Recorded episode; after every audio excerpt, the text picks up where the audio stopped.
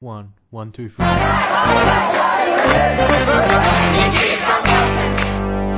Hello and welcome to the People Powered Green Left podcast, where we give a voice to the 99% and not the big corporations.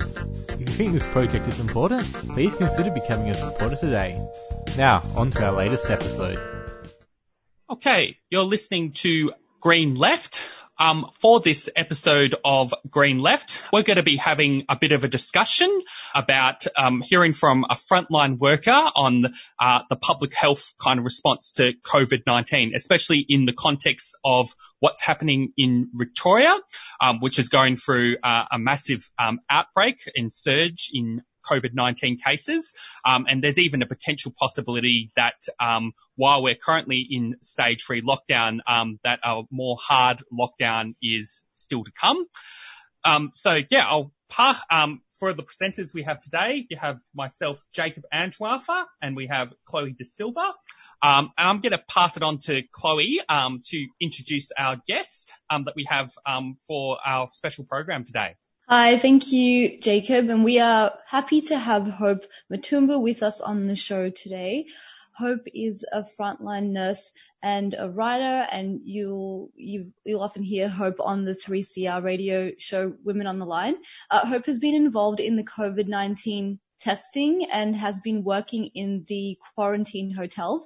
And we are going to be interviewing her about what it has been like working during a pandemic and uh, about the current public health approach. Thank you for taking the time to speak to us this morning, Hope. Thank you. Yeah, I guess to start off, Hope, um, what can you um, maybe what can you tell us personally about your experience as being a frontline health worker and the midst of this kind of COVID-19 pandemic in, um, especially in the context of what's happening in Victoria?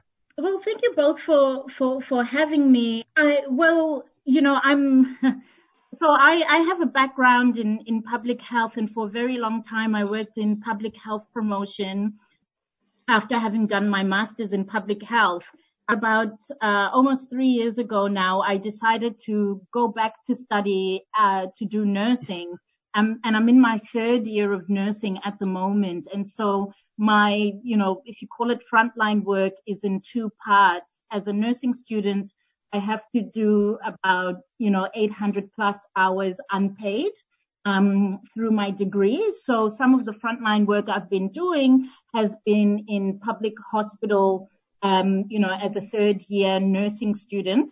And then to kind of make money, you know, as you do, and I'm a mature age student who doesn't get any government support, I have had to work casually as a carer. We call it a PCA, personal care attendant.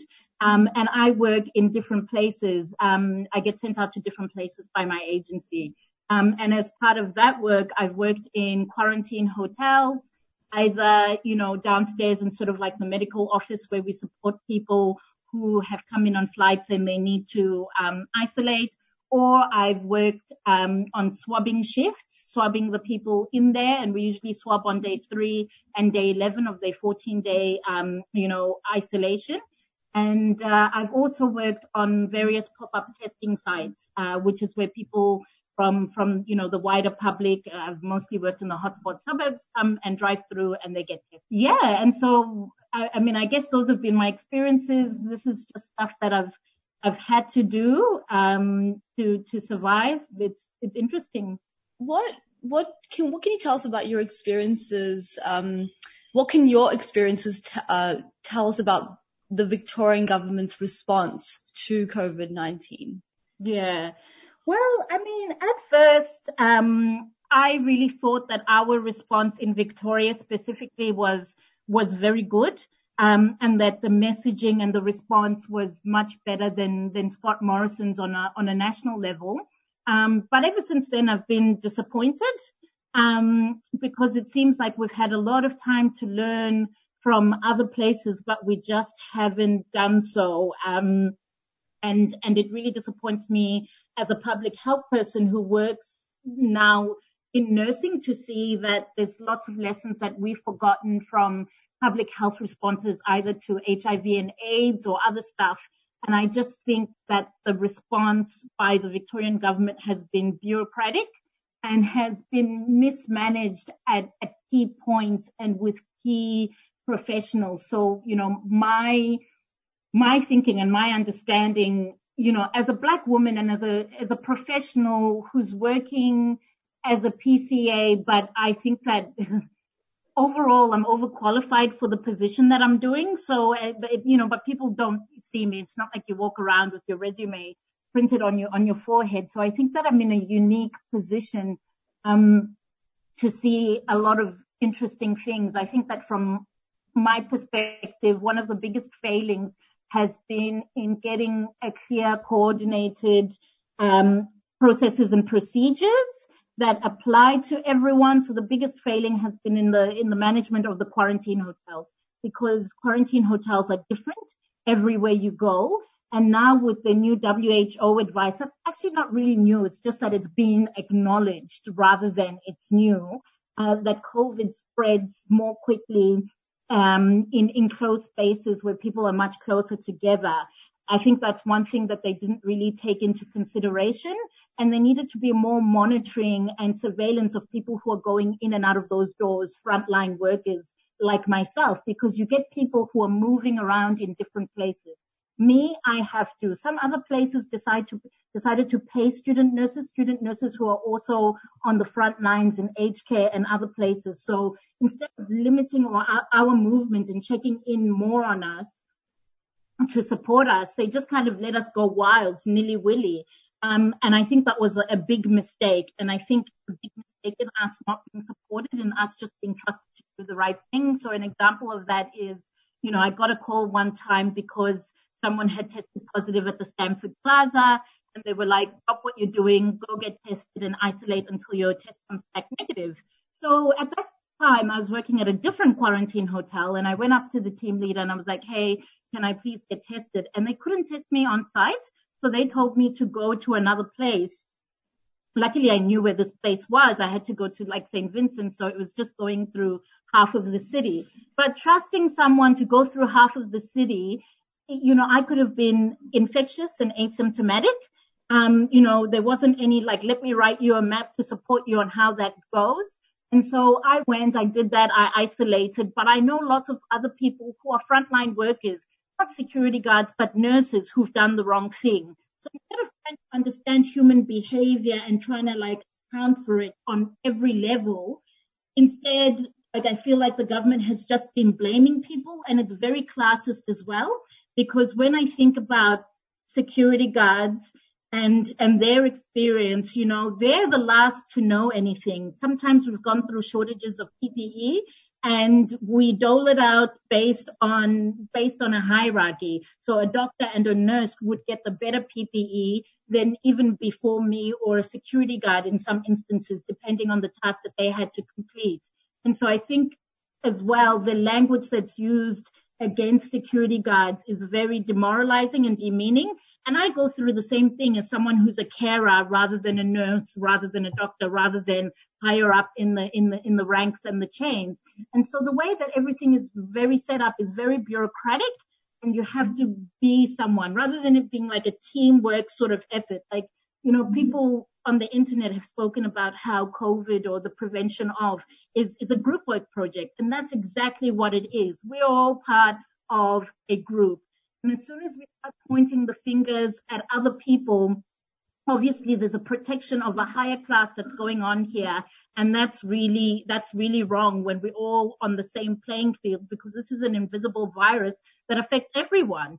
And the thing that made me more sad as well is that a lot of those people in those high rises that got locked down, you're recreating the same as a quarantine hotel. There's been lots of evidence that shows that people in enclosed spaces are at a higher risk of contracting this virus. So the support that's been given to people who've tested positive in the high rises, they just to go back to their family members, go back to the small enclosed space and isolate without being told how, without there being a best practice. And that's really wrong. Like in other countries like Ireland, they were really specific on how they sent out packages in the mail on how to self isolate. Like lots of little explainers would have been really helpful for everyone in the population because now we've got this hierarchy which isn't really good. Another place where I've seen this hierarchy at work is in um, the pop-up testing sites. So at the moment in pop-up testing, if you've got a letter from the DHSS, you are sort of fast tracked. Your result is sort of fast tracked, right? But there was this one time where I was working and a woman came, came through the drive through. She was in tears. She looked pretty sick, to be honest, and she was crying because her husband had tested positive. And it's just her, her husband and their kids at home. And she's like, where am I supposed to go? How quickly is this result going to get back? Can you fast track it?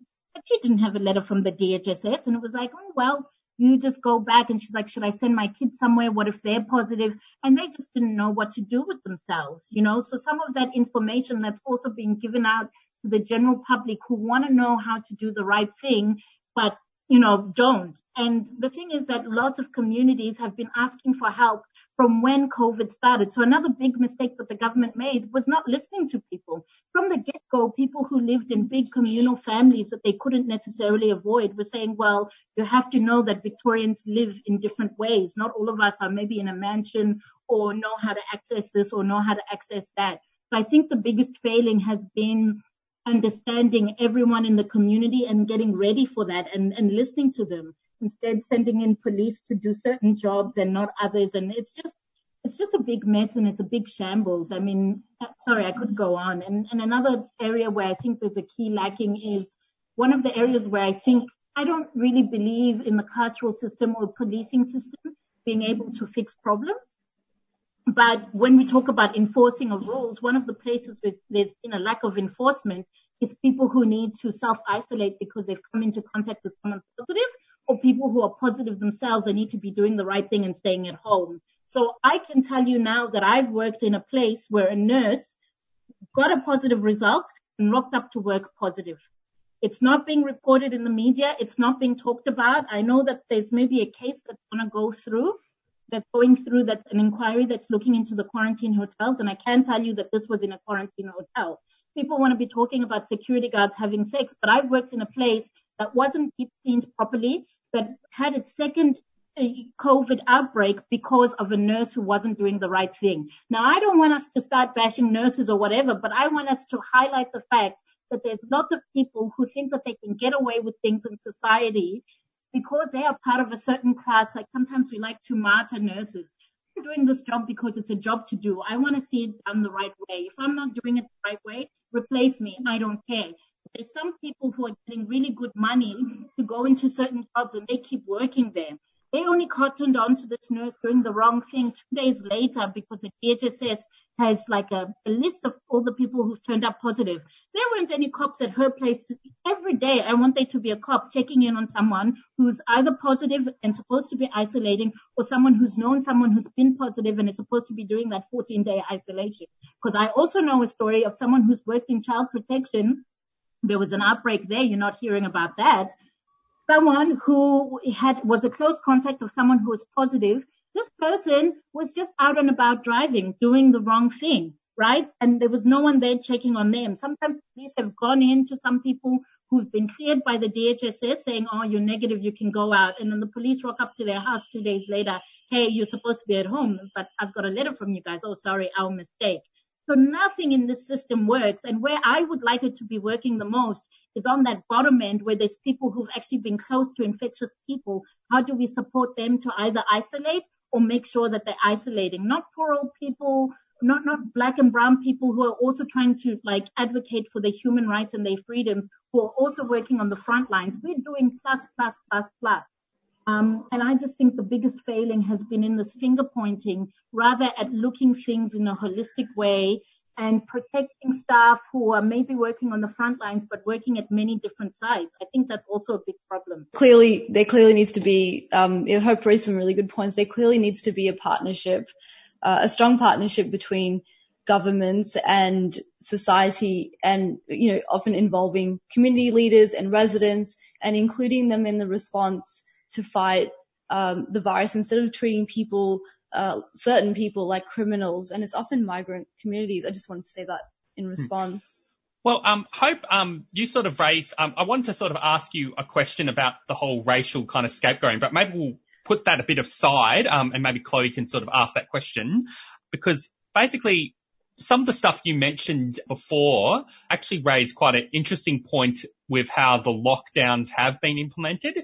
In a sense, a lot of the lockdowns and the sort of punitive measures have been, in a sense, been mostly centered around policing the individual activity of of people, but not necessarily the economic activity of the state. And so, you know, the only reason I feel that, you know, workers are being allowed um, to work um, while testing positive for COVID-19 comes from a context where it's clear that the state is prioritizing economic activity um, at, at the expense of public health. And you only have to look at this recent example. I think a casino in Sydney was fined only the owners of that business was was were only fined like five thousand dollars you know, for breaking social distancing or, or, not implementing proper social distancing measures in the casino. Meanwhile, um, a group of people in Dandenong who organized a party, I mean, it's stupid behavior that I don't support at all. They organized a party and a KFC party or something and they got fined over $60,000. So I want to hear a bit of your comments on on that on on some of those sort of points I've I've kind of raised. Mm. And with the KFC thing, I was wondering if was it KFC that dobbed them in, or was it the police who kind of like used some sort of surveillance? I mean, because the other thing is like the police have so many things to surveil people. So I also know that on Wednesday night, be, you know, before the lockdown was supposed to come in, there was a nurse who was talking, and she lives in a northeastern suburb, sorry, northwestern suburb, northwestern suburb and she was talking about how she's noticed drones um, and and all sorts of like helicopters and and and you know we know that the police got themselves like a fancy new helicopter as well, but other suburbs didn't have this. So I know that in Yarraville, which is like right next to uh, West Footscray, West Footscray, which was a lockdown suburb, but Yarraville is like just across the road from me, and Footscray is over there. So I was also wondering about some of the those economic decisions as well and how they found the people who had this KFC party when there's also other key ways of finding people who are doing the wrong thing, but they're just not putting their back into it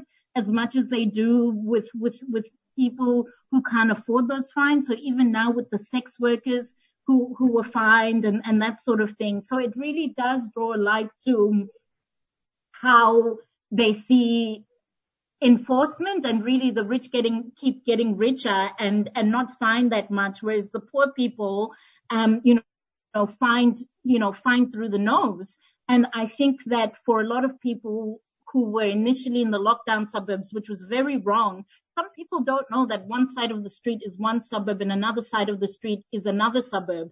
And if you don't really have a good excuse for good excuse, I'm putting this in inverted commas, for being somewhere and not being in somewhere else. And I also know the receptionist who works out in the western suburbs and lots of people were canceling key health appointments because they were so afraid of bumping into the police. So the other thing is like the health impact of this, right? So we know that racism is a determinant of health.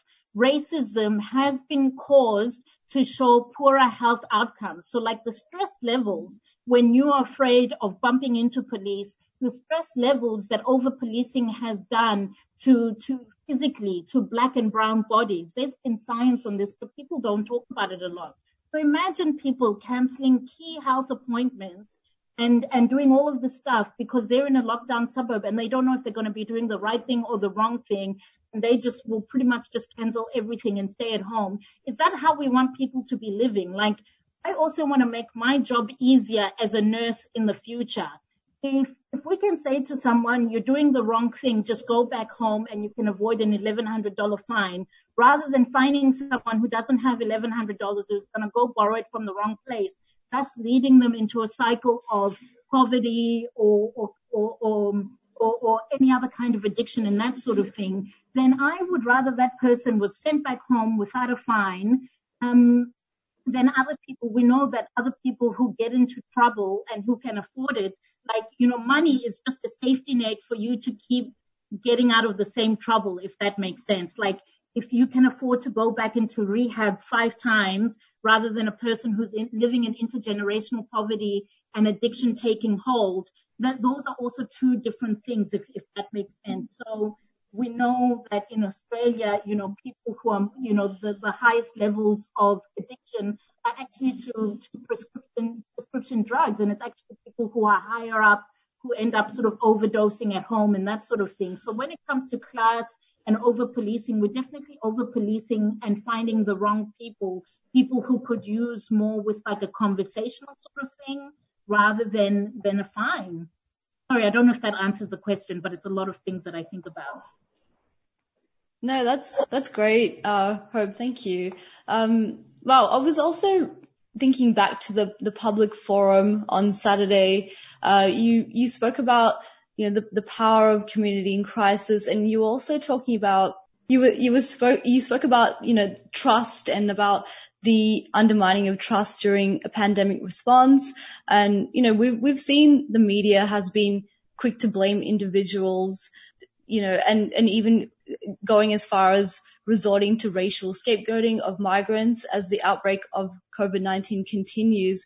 And, you know, a lot of these migrant um, communities, a lot of migrant workers, uh, you know, they're quite vulnerable. They, they don't have access to any government support. They're not part of JobKeeper or JobSeeker.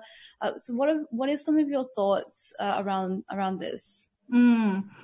Well, I mean, the other thing I want to say is that there's good migrants and there's bad migrants according to Australia, you know. So the other thing, you know, the other interesting thing is that the nursing profession, there's lots of, of of European migrants that do this job. So lots of like Irish and, and British people with their fun accents that people find fun.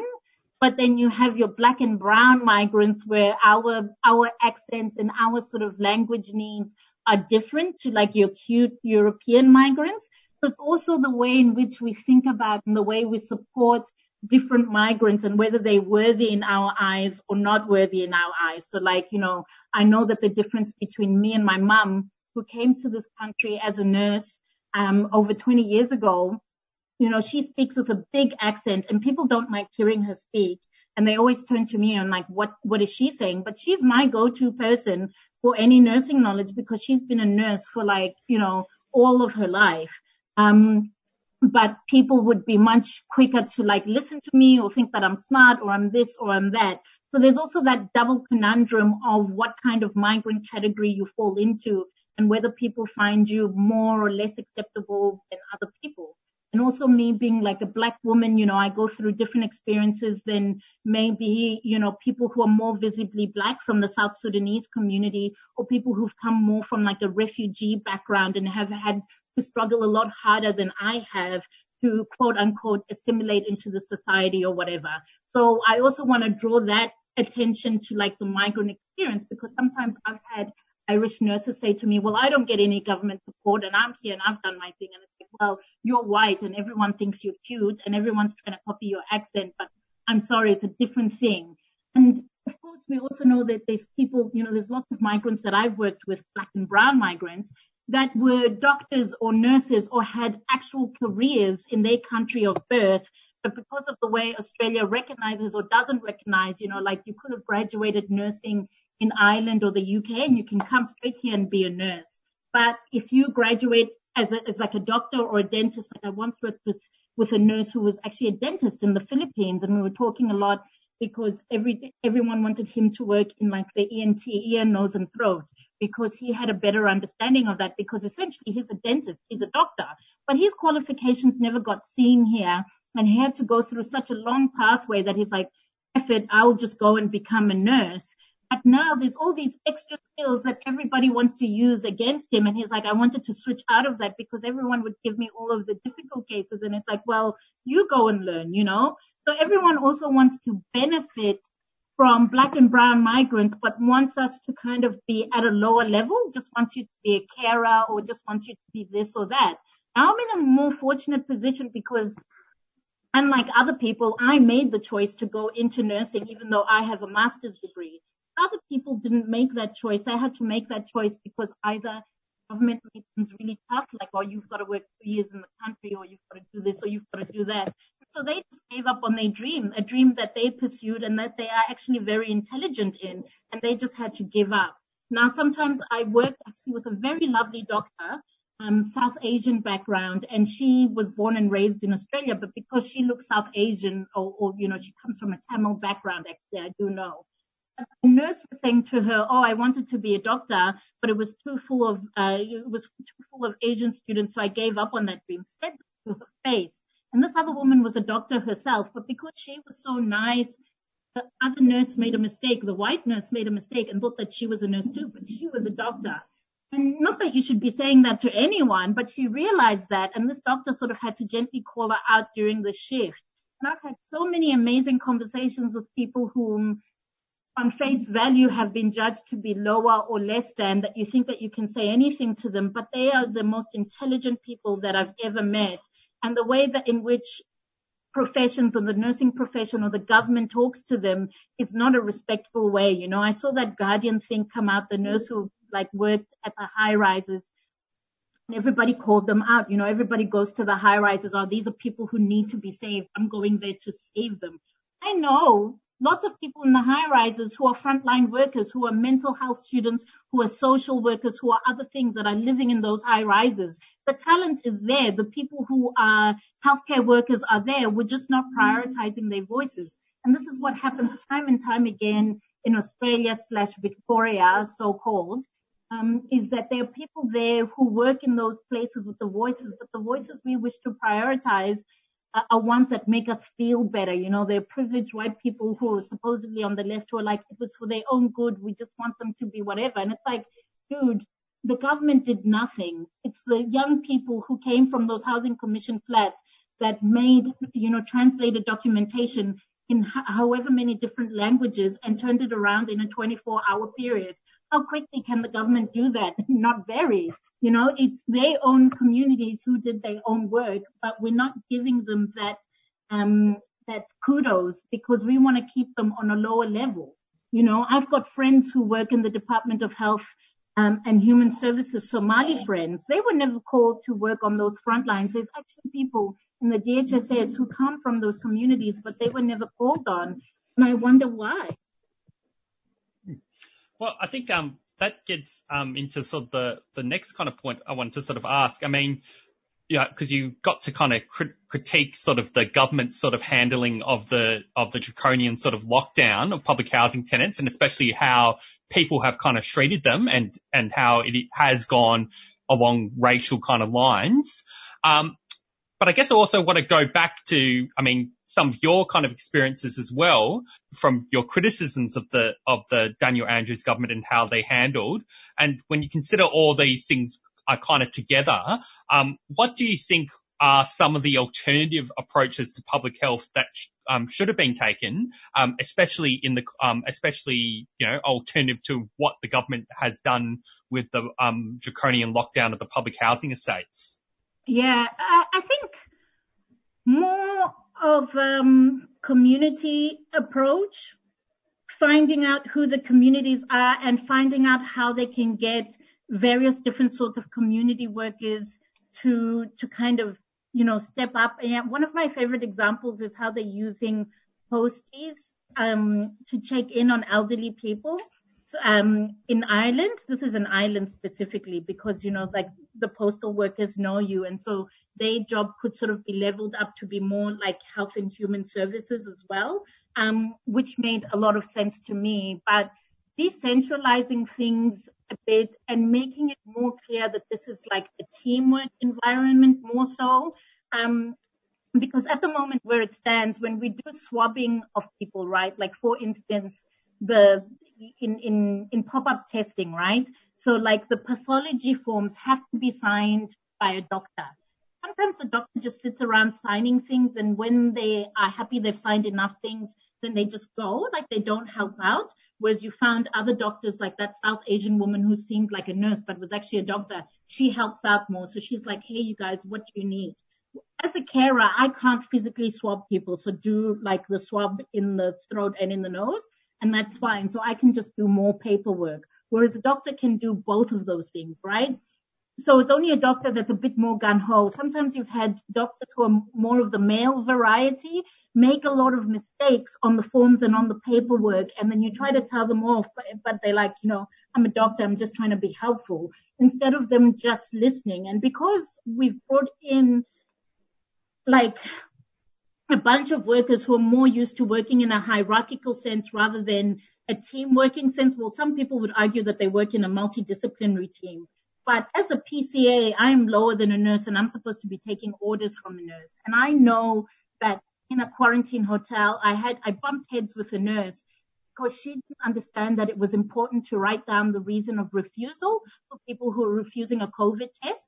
And she ordered me. I had to like make a complaint to um, my agency because she was like, no, you don't do that. I've worked many of these shifts and you're just wasting time. So she just wanted to get the job over and done with. And I was like to her, look, I have a master's in public health. I try to say gently, I know what this data will be used for.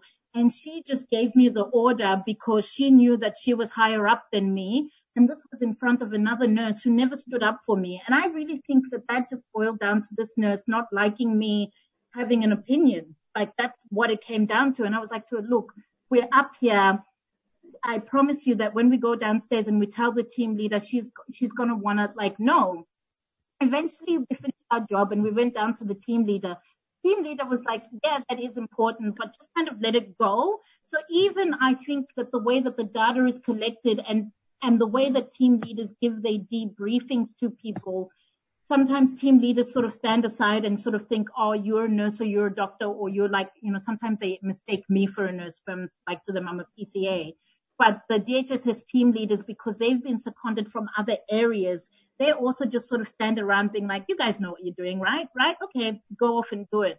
Even the briefings, when I come to the start of a shift at a different place, they're not even the same. People aren't having a standardized practice and people aren't pulling other people up being like, I saw this thing. Can you please pass it over to tomorrow's people that this thing needs to be done? Like I would be quizzing people being like, who has worked here before? Who hasn't? You know, this is what we need to do and going through everything ad nauseum to make sure that the, the practice is standardized at each and every site. And so what you've done is, you know, you've chosen a profession of people who may understand things from a clinical perspective, but may not understand things from a public health perspective when that data is very important. So the reason for refusal is very important because we can know if we're going in there to fix things around conspiracy theories, or we can go in there to fix things around this or around that. Um, and we can know where to, you know, tackle behavior change because public health is about changing people's behaviors guard or whether you're a nurse. There's some nurses who've never even gotten the COVID test. I've gotten it, but some people will be like, I've never gotten it because I think it's gross. And it is a gross test, but why can some people choose not to get it done and other people can? And another thing I think is that it would be really good to have regular testing of frontline workers where that isn't the case. I was told to go off site. I once worked at a quarantine hotel where there was a security guard who was staying there um, because there'd been this outbreak and he called down and he's like, Hey, can I get a test? And the nurses were like, well, that's not like in our mandate. Like we're supposed to only be testing people, like we're only looking after people who've come in from a flight, not people, you know, because the quarantine hotels are also open to people who can't quarantine at home. So this is another, uh, you know, um, example of something that happened to me. Now, what does this security guard have to do? He has to then apply for a half day exemption where the DHHS will call him a taxi or whatever else to send him to a testing site to get tested and he's got to come back and do his quarantine. Where's the sense in that when he's now got to go and maybe make other people potentially have COVID? Like there's just no rhyme or reason to this. And the people who need to be tested the most and checked in on the most are the people who we are martyring in this whole system thinking, oh, you're the expert, you go off and you do your thing. Bottom line is there are no experts. I don't care if you're the Queen of England, you'll be getting a swab up your nose and you'll be staying at home if I think that, that, that you've come into risk and you've come into contact. Another thing is like the double, the double thing with like, oh, some people were getting turned away from test sites because they didn't mm-hmm. have any symptoms. You know, I think part of it is this economic thing that you're talking about, Jacob, is that you know, we've only started wearing masks this week, but there's evidence like people in Austria, in Europe, Austria, a very tiny country, have been wearing masks for months now, for months. So where is also the rhyme and reason is that I think that they've tried to save money on PPE and I think they've kind of gone, oh yeah, maybe things are looking all right. And there's actually been the kind of complacency that Dan Andrews is talking about is something that filtered up from the top and goes way down to the bottom, right? So I know that when the COVID numbers were starting to get, you know, looking a bit better, especially in Victoria when it was New South Wales that was being laughed at, places that used to have hand hygiene and temperature checks were like, oh, it's all right now. It doesn't exist here anymore. And that was right up from the top. These are places that are supposed to be supposedly be managed by the government. They were the ones who were being complacent. And this complacency trickles down from the top down. So if you were sort of lax in your practices when things were being lax, how can you blame other people for being the same way? And mind you, the security guards or whoever else got it, they got it in the workplace. And then we eased restrictions for five family members, 20 family members. And then, and then they, you know, and then that's how the community transmission spread. So instead of trying to support each other all the way from the top down, we're having, we're doing the blame game and that's, that's not the way to go. We're all supposed to be on the same level and we, we should have locked down everybody at the same time and looked into some of these other things. But I think there's a lot of things that they're hiding. Um, and especially the non-unionized cons- construction side. So another thing that I've been seeing is construction. I live in a cul-de-sac and, you know, because I drive around a lot of the times, it's really surprised me to see the amount of things that have gone up. I've seen like a new, a whole new petrol station being built it's working and it's operational now. My whole state is chock is full of people who are maybe coming in. Sometimes I've heard a truck at 5 a.m. when it shouldn't be there. So some of like the construction sites and construction workers as well, I, the non-unionized ones, what's been happening there? Has anyone been looking into it? And because this is a pandemic time, I think that there's lots of dodgy things that have been happening. And it's like, here's a sex scandal to distract the masses, but there's a lot more stuff that we're not talking about and and and and, and that's the really sad thing. And, and I hate what's been going on with the nursing profession marching us. A lot of nurses that I work with are younger than myself, 20 to 25 year olds who've been talking about the pubs going back on. They just want their lives to just go back to normal. I remember once finishing a shift with like a mental health nurse. I mean, mind you, she was a very beautiful woman with high heels and she was just talking about how she loved that everything was in lockdown because she could shop in the middle of the city as though it was she was on her own private shopping spree. A lot of these frontline workers whom you're martyring are people too, are just 20 year olds who thought that they'd have a life, you know, and I've been seeing people do the wrong things from the top up to the bottom down and there's no rhyme or reason. We just have to understand where people are coming from and look at the special pass, the special badge that says I'm a frontline worker. What are you doing with that special pass and that special badge? And are you doing the right thing with it? And there are no martyrs in all of this. This is a group project and we're all trying to get by. Hmm. Oh yeah, thanks. Um, thanks for that, Hope. I think you've um, in this sort of interview, I think you've managed to cover all sorts of different kind of themes, um, all kind of drawing on your experiences of of being um, a healthcare worker.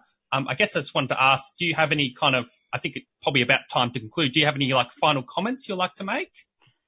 You know, one of the comments as well is that like, I feel like people can focus on more than one thing at a time.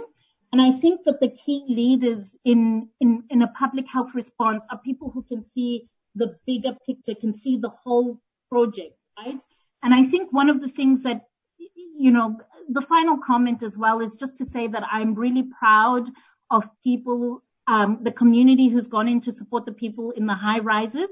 You know, one of the things we're trying to make them do is take their vitamin D and their vitamin C because it's been shown that people who are vitamin D deficient have um, poorer outcomes if they're COVID positive. So this is one of the things that we're trying to get. And we know that it's people who are usually darker skinned from migrant backgrounds who don't get enough sun um, that are mostly vitamin D deficient. So I would like to give a round of applause to people who are um, thinking about the bigger picture, the effect on the VCE students who are currently in lockdown. There's so many parts of this pandemic um, that aren't being talked about that we really need to be talking about, you know, like get the conversation going on reusable masks and what to filter them with. You know, you need to put a filter in that. Like, you know, the little video that that, you know, the chief medical officer when he was struggling with it around his ears, like, you know, that doesn't help anyone. There's been so many community things that I've seen go around. Um, And I just want to say, you know, reach out to your community. There are lots of mutual aid groups because what we need right now is mutual aid for us to be thinking about each other as a big collective. And I also want to say to people, you know, be checking in on your asthma plans, you know, um, the positive thing is that we're not like the northern hemisphere in that everybody is missing their summer. It's winter and everyone wants to stay at home naturally. But also springtime is coming. A lot of us have respiratory conditions and respiratory issues. I've got asthma myself. Now is the time, if you've had uncontrolled asthma, to start looking into it, to start knowing that you've got enough antihistamines to know if something is because of an allergy or if it's because of COVID, you know. Know the differences and don't be afraid to look in on this knowledge, you know. There are a lot of people or a lot of countries who are going through the COVID stuff that have lots of articles that, that, that shed a light on things, you know. Don't wait for the government because they're holding on to their own information and doing things as a last, last possible resort. I mean, the mask mandate could have come a lot earlier and I think it should be made compulsory. This is the first time I asked my workplace, my casual workplace about a mask when COVID first started. Um, and it's only this week where they've said you can come to our offices and get some. When I first called them, they didn't have any for me. And they were like, that's not our job to do that for you. So who's also policing some of these private companies who are letting me go out to old ladies, to quarantine hotels, to all of these places, you know? And, and also the hospitals that weren't supporting student nurses, you know, there were a lot of student nurses that had to, you know, let go of their placements because we were either unpaid or uni couldn't give us a guarantee of how they would protect us during COVID times. So you, students have, in Victoria at least, have had to go through the physical and emotional labor of doing this unpaid placement, but also like the labor of, all of this, uh, of academic labor. So some universities have said, hand anything in and we'll just give you a pass. It's a no fail sort of thing, which was nice but some universities like mine haven't done that. So also have a thinking to people who have to be in multiple professions, not by their choice, but because they've got no other choice, you know? So yeah, just think about the wider things in your community and what some other people may be going through and, and listen to them and prioritize their voices and, and that's it.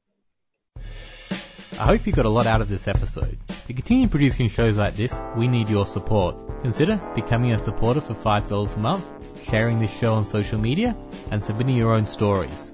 You can do all this at our website, greenleft.org.au.